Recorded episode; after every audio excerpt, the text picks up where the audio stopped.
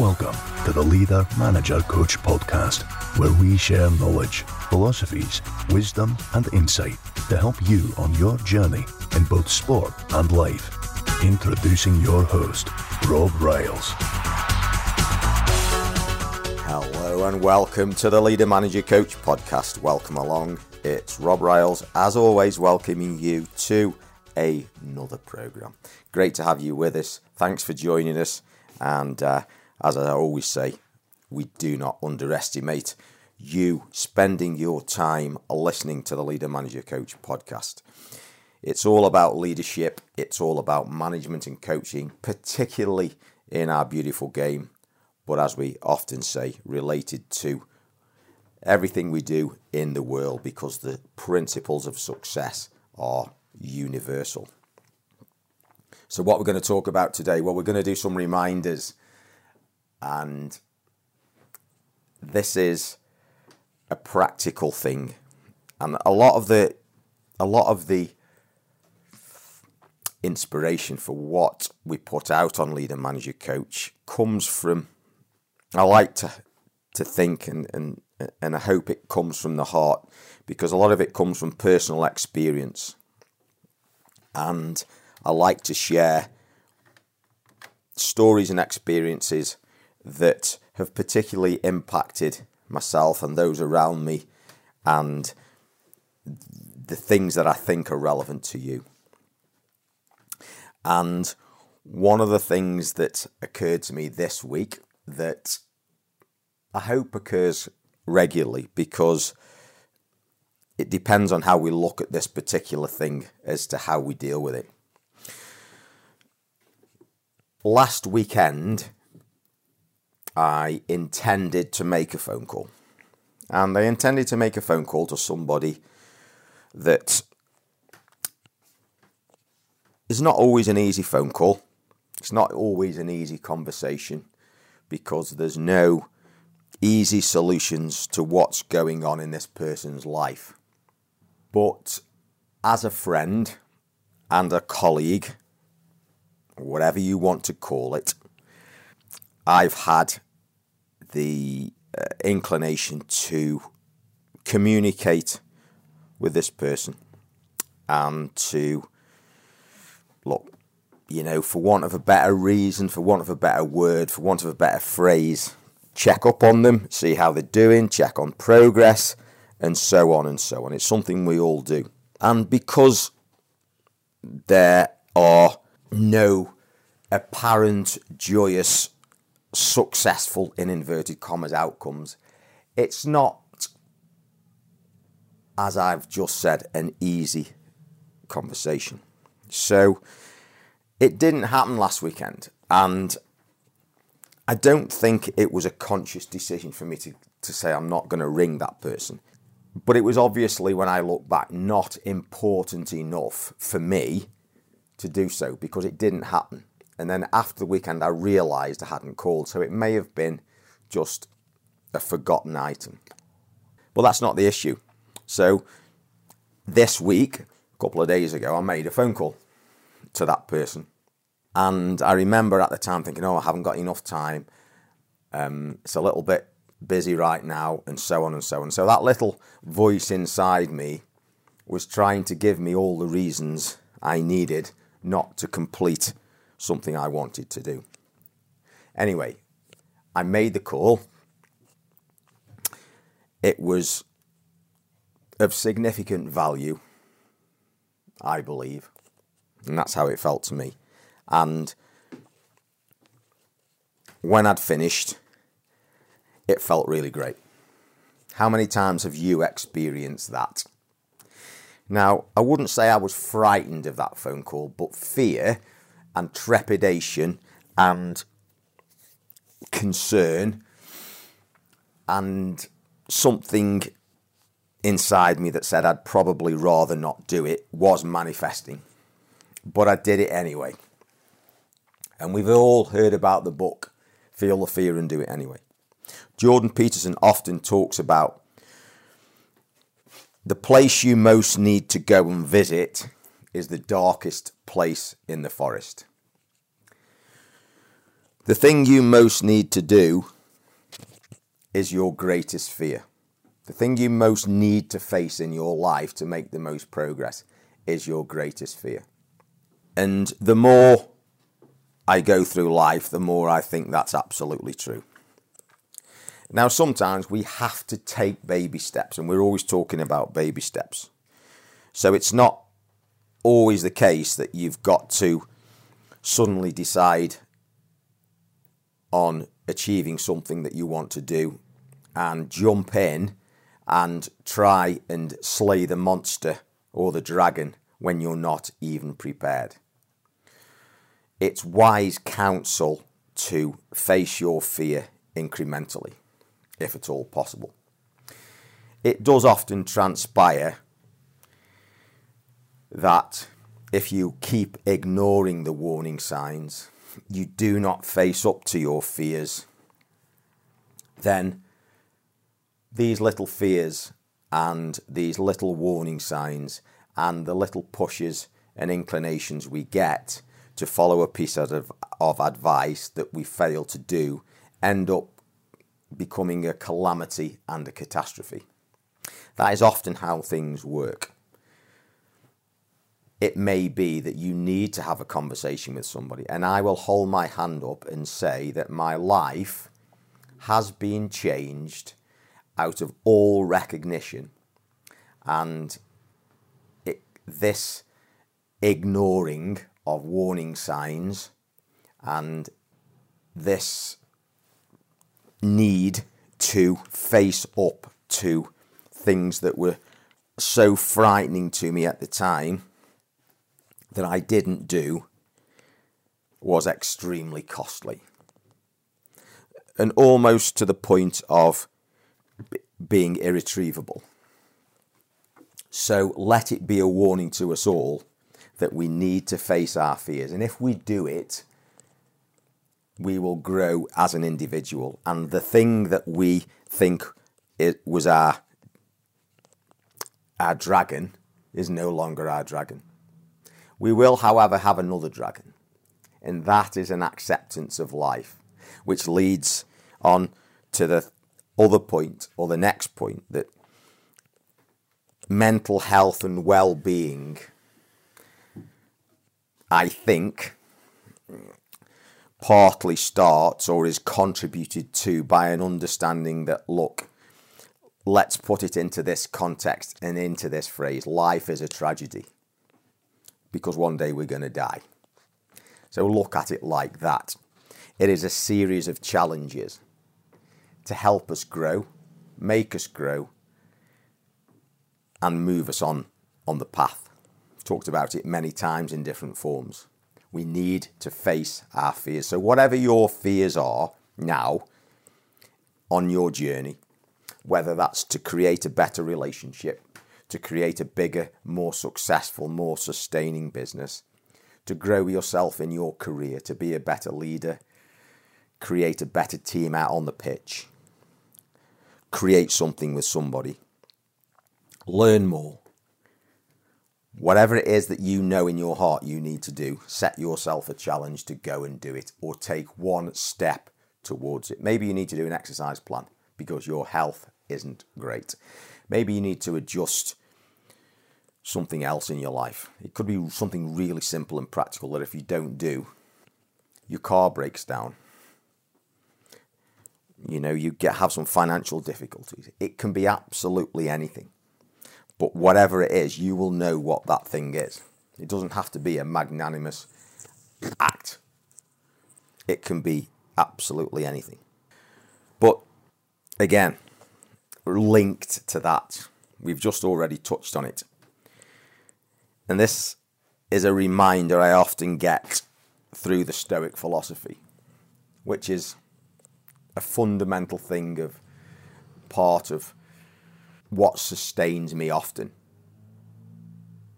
That because when you read and understand what the Stoics talk about, it puts it into perspective. And I'll put it really brutally we need to stop thinking of life as one big happy cupcake party It is terribly mundane at times. It is extremely challenging. It is ridden with grief, loss, discomfort, pain, sometimes agony. It is challenging. And when we set out on a project, you can bet your bottom dollar it's going to be 10 times harder than you thought it would be. Not always, but often. And as Ryan Holiday reminded me this week, life can be one damned thing after another. Here's a question How, how often in your life have you ever said, Why me? Why me?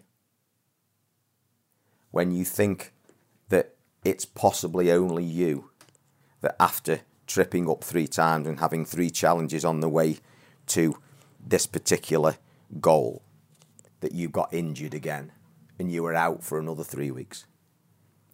And then you're just on the cusp of victory when somebody really lets you down and something else happens.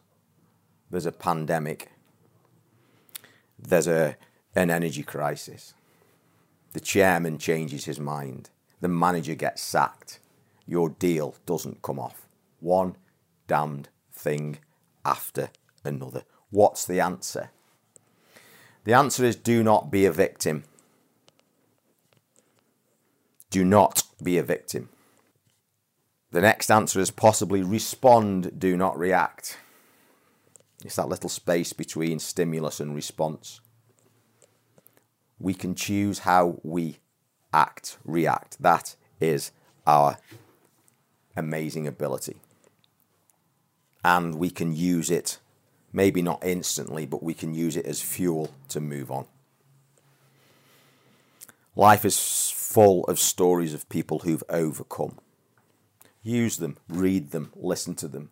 If you don't like reading, find a podcast, but try and read. It will sustain you and it will make you realize that you are not different. You are different, but you're not. Here's something else that I was reminded of this week, and I like to use the podcast to make these reminders because it's all reminders, because ultimately, I think we all deep down know these things. It's just that we need reminding of them and we need possibly to unlearn some things and relearn others. Having all the wealth in the world, all the success in the world, all the things that you want in life is absolutely not going to make you happy. What is going to make your life meaningful is the pursuit of the things you value as long as they're aligned with the good of yourself and everybody else. So, what I mean by that is if your the pursuit of your goal is one that contributes to the well-being of the people around you and yourself, it's going to be great in terms of that journey if it's a goal that's selfish to you and will have detrimental consequences to you, your life, your wealth, your health, and those around you, it's going to end badly. But pursuing all these things in the hope that you're going to get somewhere and then you'll be completely happy for the rest of your life when you've got that big car, that big contract, that big house, whatever it is, that is a, is a fallacy. That doesn't mean there's anything wrong in the pursuit of thereof, but don't get fooled into thinking it's all about the arrival. Because when you speak to those people who have achieved great things, they all say almost to a man and a woman. Smell the roses on the way. Take your time to enjoy the simple things in life because you cannot buy those things, and they are where real life happiness and meaning is. eating your simple favourite food with somebody you care for and love. A wonderful, simple conversation, a phone call, a message. Noticing a beautiful morning sunrise.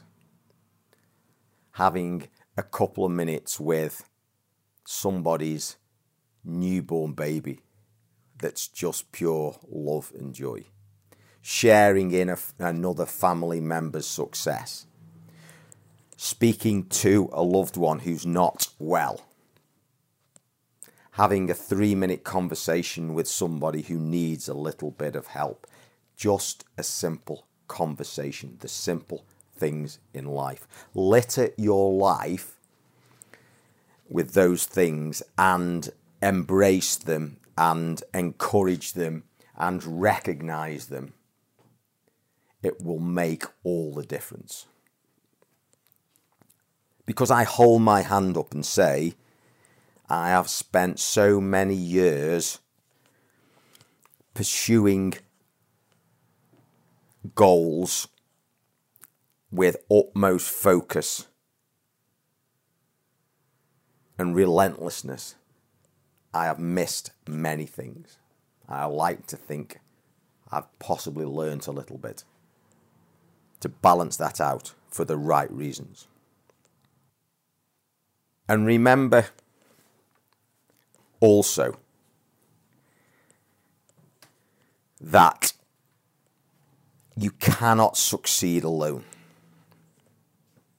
Imagine you are the only individual living and you become the greatest ain't great, is it? The greatest out of one. We are social beings. The Western industrialized modern world seemingly is taking us and has taken us and still does along a path of individualism. I hold my hand up and say I've been guilty of that for many, many years was indoctrinated into that. It's all about what you do. Create this, create that, chase that, be independent. All good stuff in context. And there's the phrase in context. Because we thrive as people in social relationships. If you want to destroy somebody, yes, whip them, beat them, strip them, torture them, of course. But put them in solitary confinement. You'll soon see what that does. There are epidemics of loneliness that didn't exist years ago because people lived in greater commune than they do now. We need each other. We don't need to be on all the time, on social media all the time, conversing and, and, and having possibly suboptimal meaning conversations with thousands of people commenting.